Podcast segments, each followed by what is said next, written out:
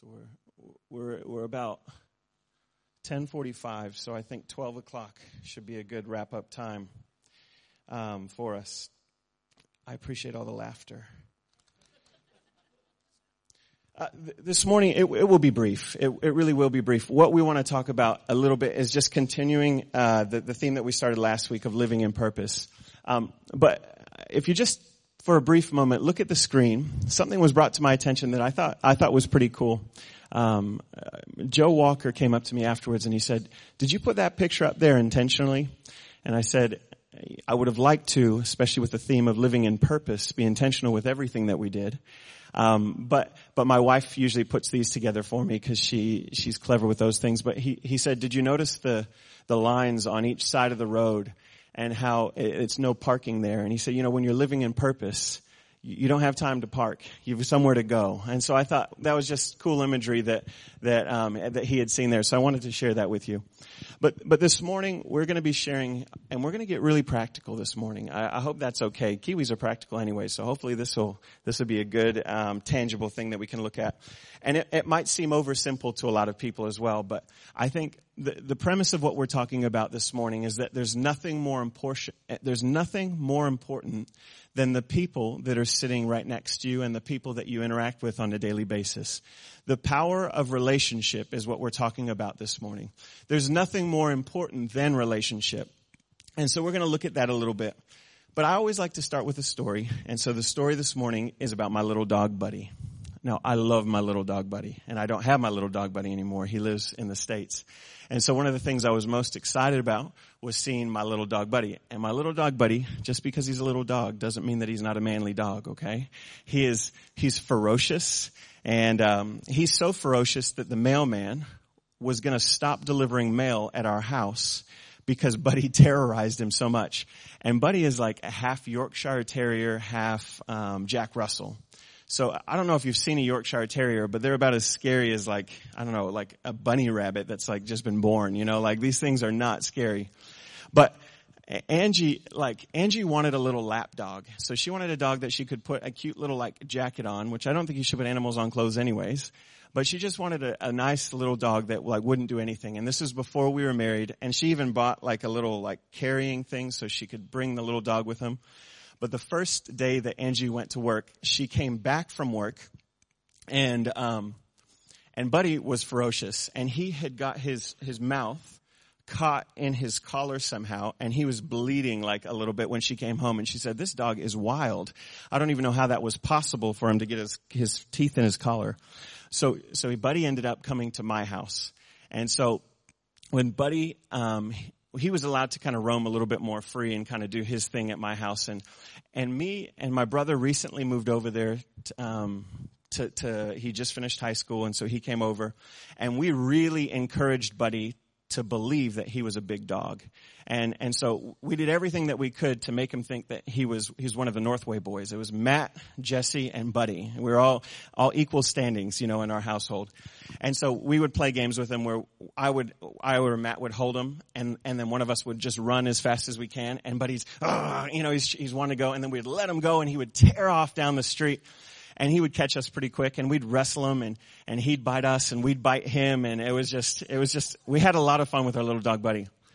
But the, the funniest thing is that when I went back to Tucson this last time, so we were just there, um, Buddy was a completely different person dog because he's almost a person, so he's not quite a person. He was timid. He was he was like he, he he played a little bit. He was only a little bit crazy. He wasn't as crazy as we knew him. He, he, wasn't jumping anywhere. His personality had completely changed, which we, I'd, I'd noticed a little bit over the years because Buddy's older now. He's, he's probably like eight or nine, but it's not his old age that's made him act like that.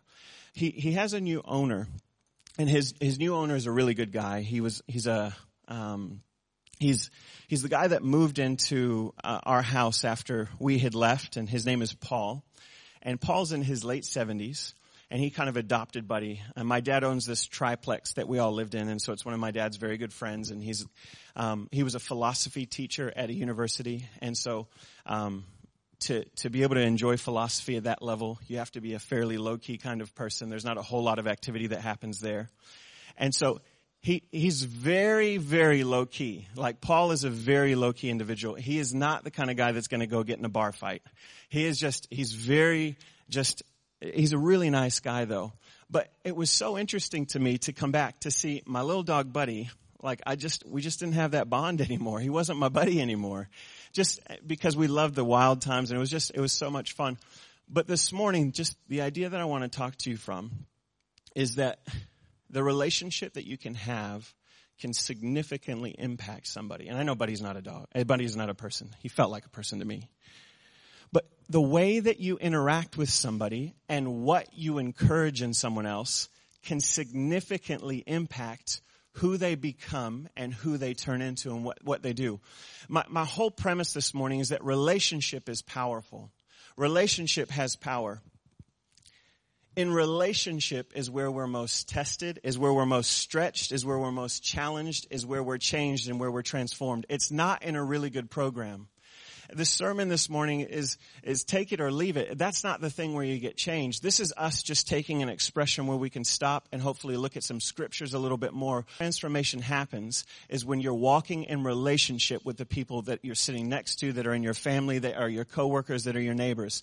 That is where transformation happens.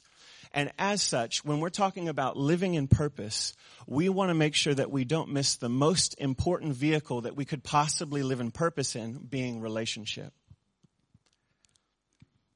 I was just thinking about this whole idea of relationships being the thing that define where we go and what we do. And I just remember um, w- the things and the places that I feel fondly of in my past are all directly linked to relationships and not to the organizations or the institutions that they were linked with. Um, some people really enjoy their family and they talk about their family as the best thing ever, and some people hate family and they just can't stand talking about their family or their growing up situation. The institution of family isn't what dictates your perspective on that, but it's the relationships that you have within that family that make it what it is. In the same way, when I was thinking about some of the churches that I've been to in the past, I have some churches that I just think of so fondly. One of them being Masterton Community Church. We have a couple people. The Plewinskis, you guys have been through there. Who else is Masterton Community Church? Anyone else? Mark's, he's, he's half a hand up. He, he kind of liked Masterton Community Church. No. no, no, I know. One of the things why I thought why I loved Masterton Community Church wasn't because the worship was phenomenal. It's a, it's a small church in Masterton and it's a good church. It's not because the teaching was good. It's not because they had good midweek services. It's not because we went out to Riversdale every holidays and we were leaders at a kids camp out there. That's not the reason why I think so fondly of the church. But it's some of the relationships that I formed while I was at that church that determines what that church even means to me. And I just, I wanted to share with you one, one guy's name, Matt Trail. I just, I can't say enough good things about Matt Trail. He's the kind of guy that won't go 51 kilometers in a 50 kilometer hour zone. It's just something that we would make fun of him a lot for, but he just, he, he, that's the kind of guy that he was. He was a couple years older than us. He was 22 and he came down from Featherston and he became the youth pastor. And he was a friend when I really needed a friend. He was an example when I really needed an example. Um, he would invite a bunch of us over to his house. He lived in a little one bedroom like flat and we would all like be up in the rafters and there was six or seven of us that would all stay the night in this like little place and the smells and the things that just it, it was memories that you remember but I so appreciate and I think of so fondly Masterton Community Church because of the relationships that he afforded and that he was there. It wasn't any of those other things. And what we're looking at in this season, when we're thinking about an idea of living in purpose and who we are and, and what we feel God is really leading us into right now, it's not to focus on programs and it's not to focus on um, a, a fantastic midweek service or anything like that and we're going to continue still hopefully putting some of those things together. But the first thing that we want to make sure that whatever we're doing is being intentional in the relationships that we have because it's the relationships with one another that truly form who we are, not the things that we do. And so that's just something that's really been stirring on our heart. I think it's so easy to go into default mode with one another. I don't know about you, but even if you go into default mode with your wife or with your kids, um, when Angie and I went to, um, we just got back from vacation, and um, and we have two little boys, and if we don't plan strategically how we're going to be with them, they win. Like they, are going to be the ones that dictate whatever happens. And so I, we, we would, we wanted to go swimming and then we wanted to go to the beach and it sounded like a really good fun family day. Well, we, we didn't even get to the beach. Like it was that kind of a day. Swimming took the whole day and I don't even know if we got in the water that day. But if, Angie and I would usually take some time to say, okay, so if this happens, we'll do this, or if, if the boys aren't doing this, we'll have to bail completely, or we'll have to do this. But we were always kind of intentional. But when we were on vacation, it was so hard to get the time because we're staying with friends and family, and sometimes we're even staying, sleeping in different houses because there's just spread around and there's so much. But in the chaos, and we weren't able to be intentional in how we were going to deal with the boys. And as such, it became meltdown central the whole, the whole premise of what we're talking about is that if you don't know what you're after, you might not get it. And if there's nothing more important than relationships, then that's the most important thing that we want to be intentional in. And default mode comes so quickly. I can't tell you the amount of times just, and not just in this church, but just in any church, when you have conversations and the relationships that you have with people get to a surface level, and it's so hard sometimes to dig beyond that because default mode just says, hey, how are you doing? The rugby game was great. The rugby game was horrible. What did you think about that?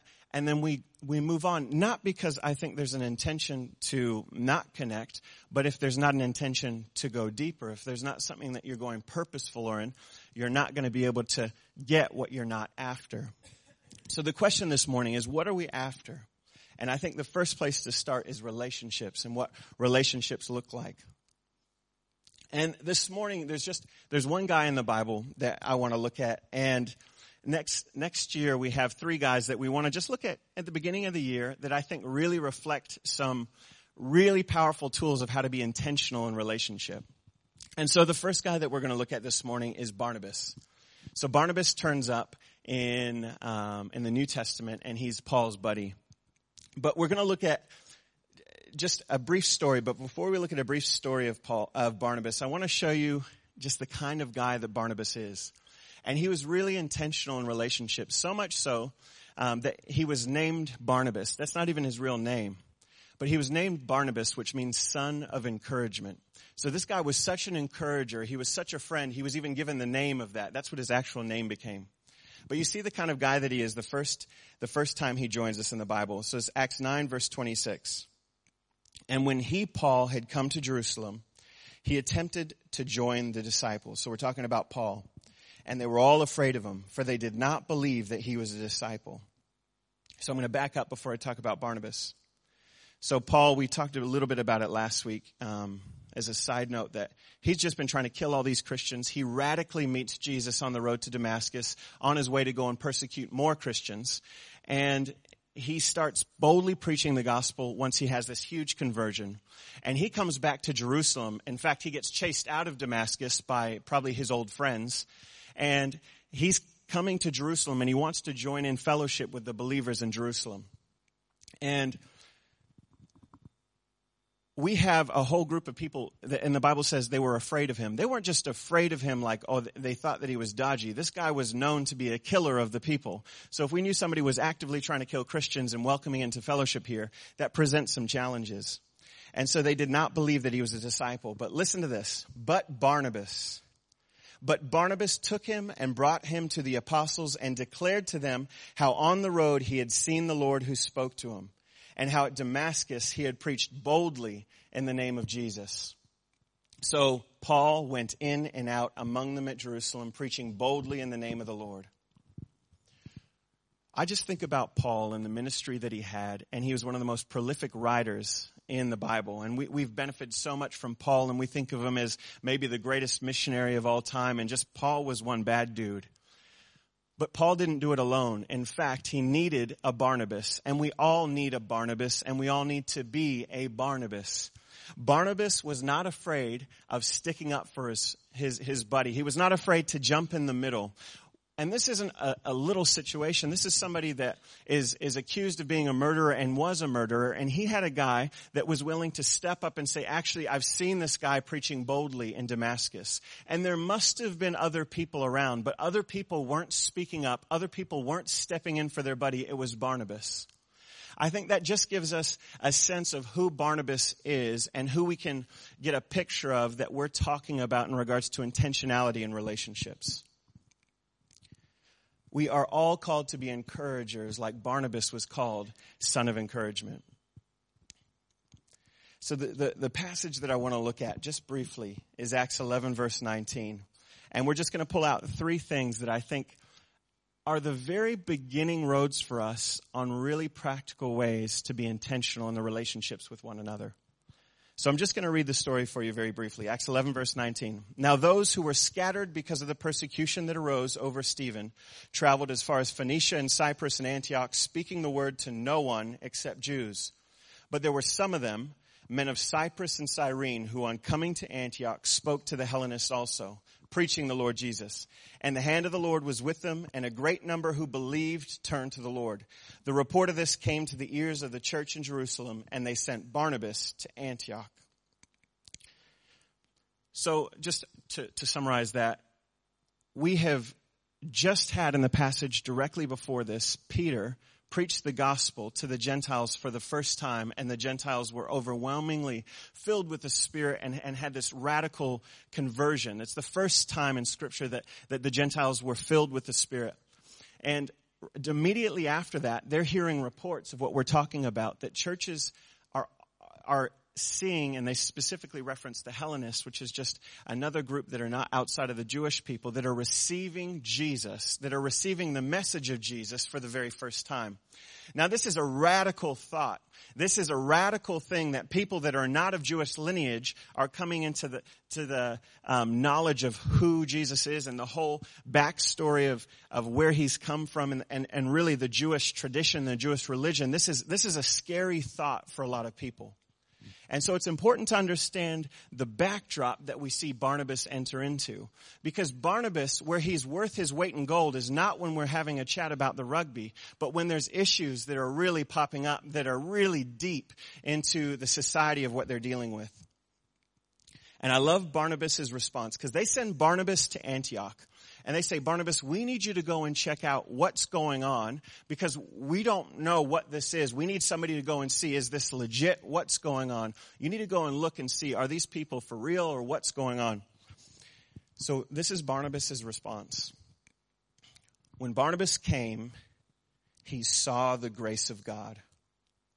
He was glad and he exhorted them all to remain faithful to the Lord with steadfast purpose for he was a good man, full of the Holy Spirit and of faith, and a great many people were added to the Lord. The very first thing that I want to point out in that Barnabas, in his interaction with these people, the very first thing that Barnabas did, and the very first thing that the Bible says, is that he saw the grace of the Lord. So this is the first major point. He saw the grace of the Lord. The question is, what are you looking for when you interact with other people? Are you looking for the grace of the Lord on their lives? Or are you looking for where the grace of the Lord has missed that little part? It, it's so easy to find the fault in other people. It's so easy to make that our default position. That we see everything that's not right. We see the light that's flickering. We see the things that don't work well. But are you looking for the grace of the Lord? Because remember, if we're talking about living in purpose, if there's nothing more important than relationship, then there's nothing more important than what we're after in relationship. And I would submit to you that the number one thing that we should be after in relationship is seeing the grace of the Lord on each and every life. We're not looking for the things that don't work here or don't work there because it's truly God that works those things out anyways. But what we want to be looking is for is where is the grace of the Lord functioning in this person's life? I think it's so important. There's another position that I think we take too often, and it's not necessarily to find fault in others, but it's just that we're not looking for anything. So we come together with someone and, and you might know them and you think you know them really well, but have you spent time looking for the grace of God on their life? If you don't know what you're after, it's going to be really hard to get whatever that is. But if you know what you're after is looking for the grace of God on someone's life, it makes the looking a lot easier because you know what you're after. Do you know what the grace of the Lord is on the person to your right and to your left? Are you looking for it? Or do you know their faults better? Or do you just only learn how the rugby game went, what they thought about it, and then continue on? Or did you share a really good recipe, but you don't know that after the recipe they just had a big punch up with their spouse? Hopefully not that serious, right? I love the second thing that he says. When he came and saw the grace of God, he was glad. His response to seeing the grace of God was that he was glad. I think that's so important.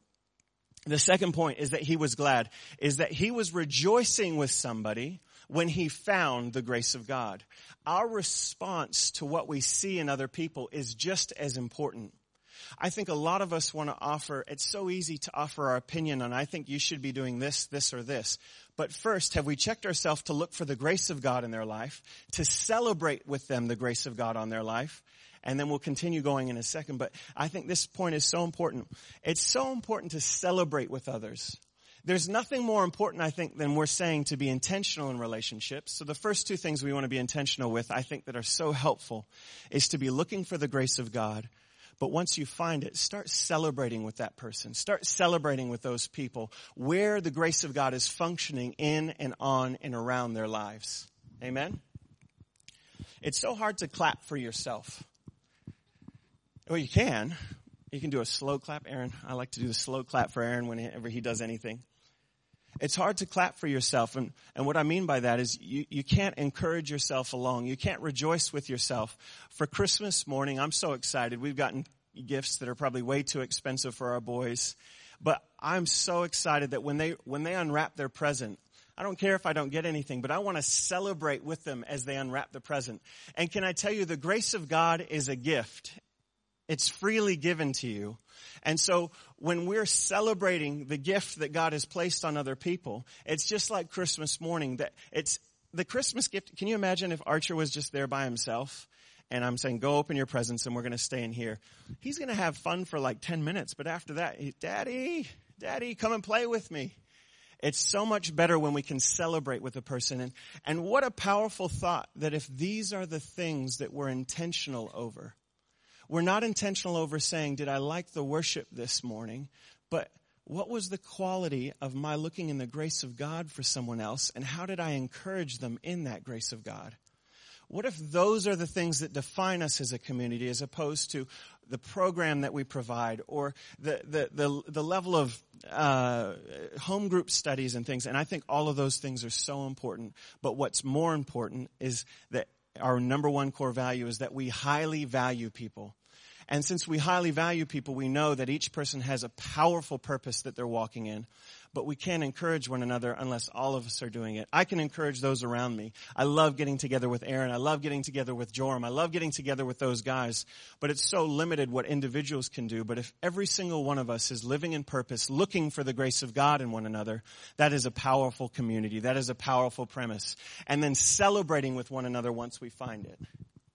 Second, the, the last major point, and, and we'll wrap up soon, I promise. This is Christmas time. We need, we need fun times.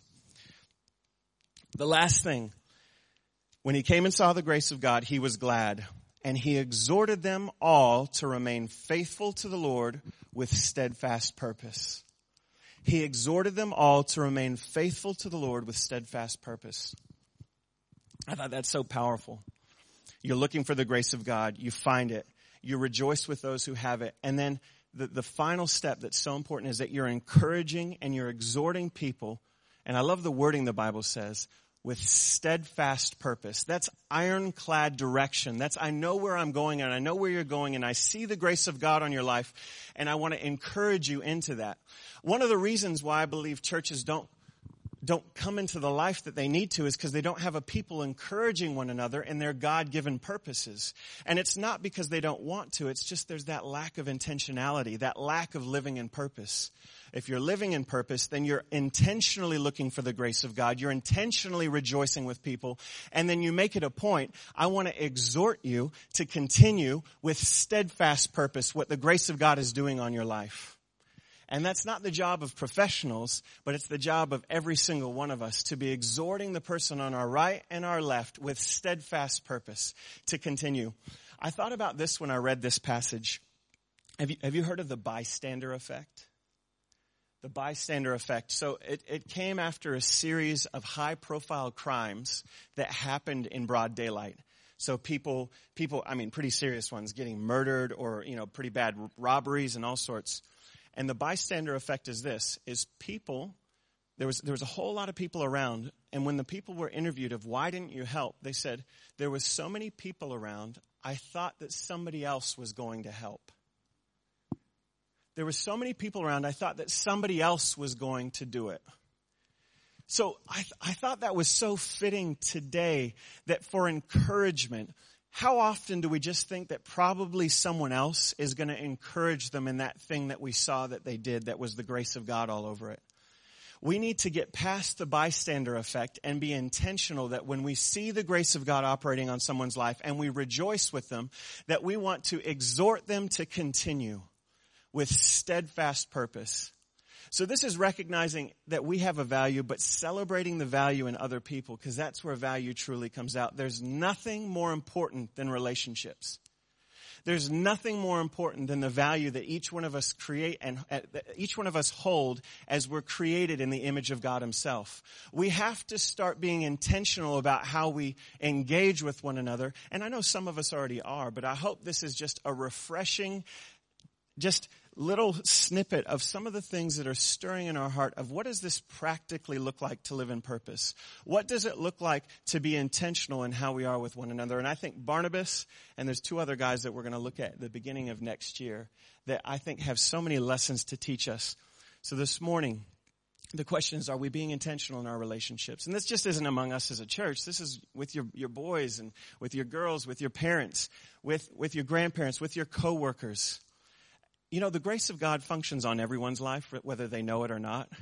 We should be looking for the grace of God in people's lives at work, in people's lives that we don't enjoy, in people's lives that we really enjoy, and celebrating with them. Let that be the thing that defines us, not how clever we are or how we think this thing should work, but by how good we are at seeing the grace of God in someone's life, rejoicing with them, and exhorting them to continue with steadfast purpose. Amen? So let's, let's just close this time in a time of prayer. I just want to bless you guys. I, I think the voice is going to be a really great time where we get to come together and hopefully bless the community. I, I think, uh, Dave and, Dave and Justin are the, the team to beat. I'm telling you. You guys don't want to miss their performance. Um, but let's just pray. Father, we, we thank you, Jesus. Again, like I said, that you are in control. That it, it's not man that controls anything, Father, but it's you. But Lord, this morning as we come before you once more, Lord, I pray that you would solidify in our hearts of people that value one another. Lord, I pray that you would solidify in our hearts and give us, give us passion to serve one another, not just in this community, but in our community. To be looking for the grace of God, to be looking for the thing that you freely gave to each person in this city. Lord, let us be people that rejoice with them. Lord, let us be known for our ability to come together and support with steadfast purpose that which you've placed on each life. Lord, I pray that you would continue stirring in us as a people. Lord, we thank you. We give you all the glory. In Jesus' name, amen.